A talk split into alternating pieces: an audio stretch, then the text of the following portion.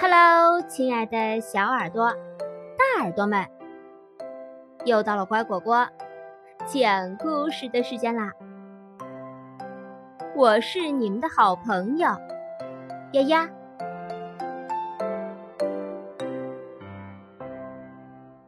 数学帮帮忙，分类。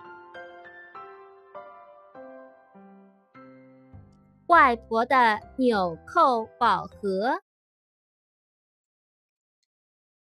凯莉和表姐弟们到外婆家过暑假。一天早上，凯莉起床后，发现家里静悄悄的，三个表姐弟都还在睡觉。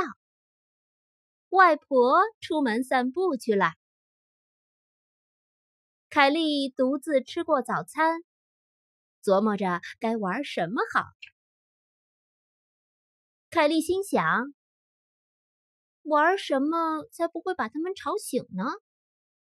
看电视太吵了，弹钢琴太响了，投篮声音也很大。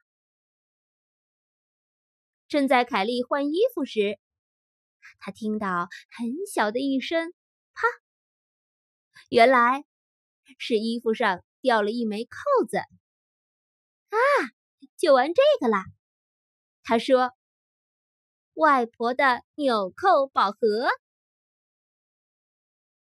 外婆有很多特别有趣的宝贝纽扣，即使样式很普通，也似乎都非同寻常。”因为外婆总能讲出纽扣背后的故事。盒子里有外婆婚纱上面的珍珠纽扣，有凯莉还是小宝宝时毛衣上面的小火车纽扣，还有软软的毛绒纽扣和一枚看起来很高级的金色纽扣，上面还镶嵌着大宝石呢。这枚扣子失踪了三年，后来在狗窝里找到了。这是从你外公在土拨鼠日那天穿的背带裤上面掉下来的。这枚扣子被小沙鼠啃掉一半儿。布兰登演奏大号的时候，这枚扣子从衣服上掉了下来。这是罗伊小时候衣服上的。哦，这枚扣子是在鱼缸里发现的。凯莉整个夏天还没有拿出这个纽扣宝盒玩呢。玩这个一定不会出什么声响的，他心想。纽扣宝盒放在外婆缝纫桌旁边的高架子上。凯莉不得不爬上板凳，使劲儿去够。她尽全力伸长胳膊。哎呀！外婆的纽扣宝盒一歪，盒盖儿啪嗒一下打开了，扣子也满天飞。稀里哗啦，盒子重重的掉到了地板上。迪米和布兰登跑进客厅。出了什么事儿？布兰登问。然后他看见了满地的扣子。天哪！他说：“你闯祸了。”迪米说：“你们一定要帮我呀！”凯莉说：“我一个人永远也捡不完这么多扣子啊！”没问题。布兰登回答：“要是你请我去打保龄球的话，我就帮你。”迪米说：“一言为定。”凯莉回答。于是，三个人趴在地上到处找扣子。看，花盆里有一枚。布兰登说：“外婆的拖鞋里也有一枚。”迪米大叫。凯莉爬进储物间，我这里有好几枚，他喊道。啊，迪米说：“我在地毯下面又找到了六枚。”很快，扣子堆成了一大堆，好乱啊！迪米说：“我把它们放回盒子里吧。”等一下，凯莉说：“我们得把扣子按照原来的位置放回小格子里。”可外婆原来是怎么放的呢？布兰登问。按大小分类的，还是按形状、按颜色？我不记得了。凯莉回答。天哪！布兰登说：“你可闯大祸了。”迪米说：“也许他们是按照形状分类的。”凯莉说：“那咱们试试看吧。”布兰登说：“迪米把所有的圆形扣子都挑了出来。布兰登挑出了一些方形纽扣，还挑出一些形状像三角形和菱形的扣子。凯莉开始挑出其他形状的扣子，她找到了星星形状的、鸭子形状的。”小船形状的和牛仔靴形状的，还有一枚雨伞形状的，两枚苹果形状的，一枚大象形状的和一枚菠萝形状的扣子。到底该怎么分类呢？凯莉问。呃，这可难住我了。布兰登说。按大小分类怎么样？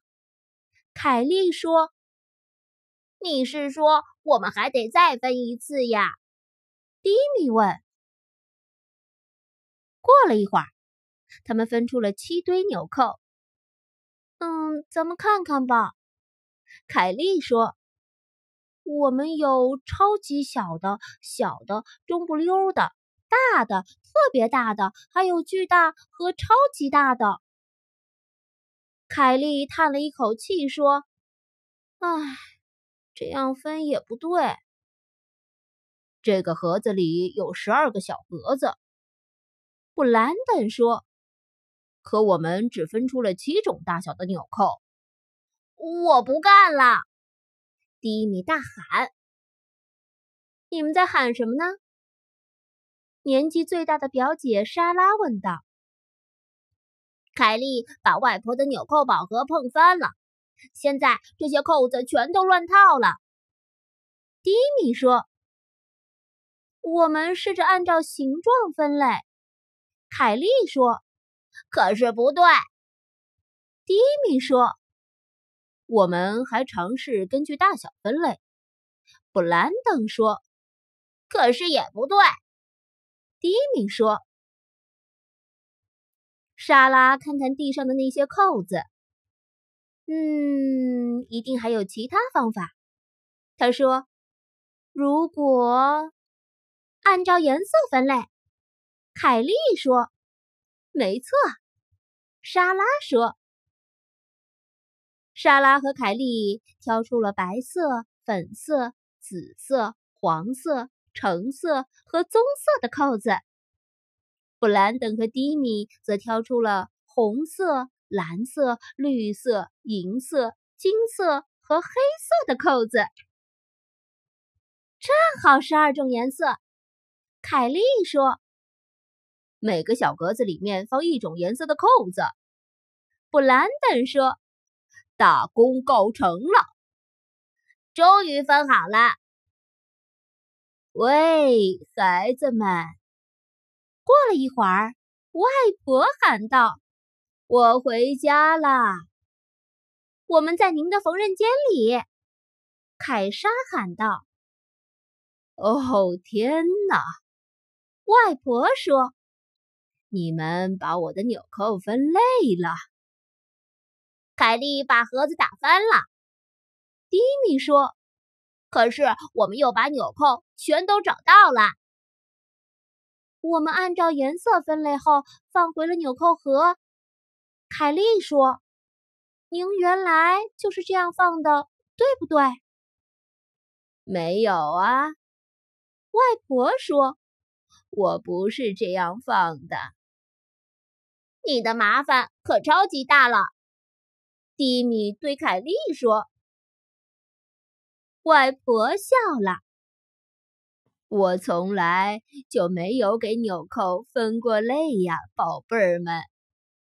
他对凯莉说：“他们就是混在一起放的。”那我们全白忙了。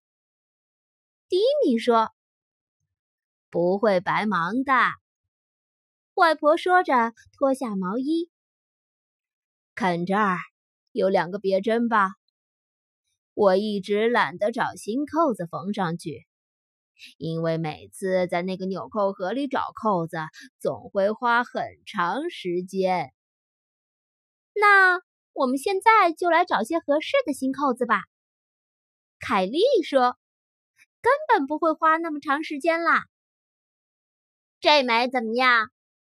迪米问：“颜色不配。”布兰登说：“我喜欢这枚。”大小不合适。凯莉说：“这一对好看吗？差不多是最理想的啦。”凯莉的眼光很准，这两枚纽扣缝在外婆的毛衣上，可真漂亮。外婆高兴地说：“我觉得从今往后，我一定要把纽扣宝盒里面的扣子分门别类的放好。”她真的做到了。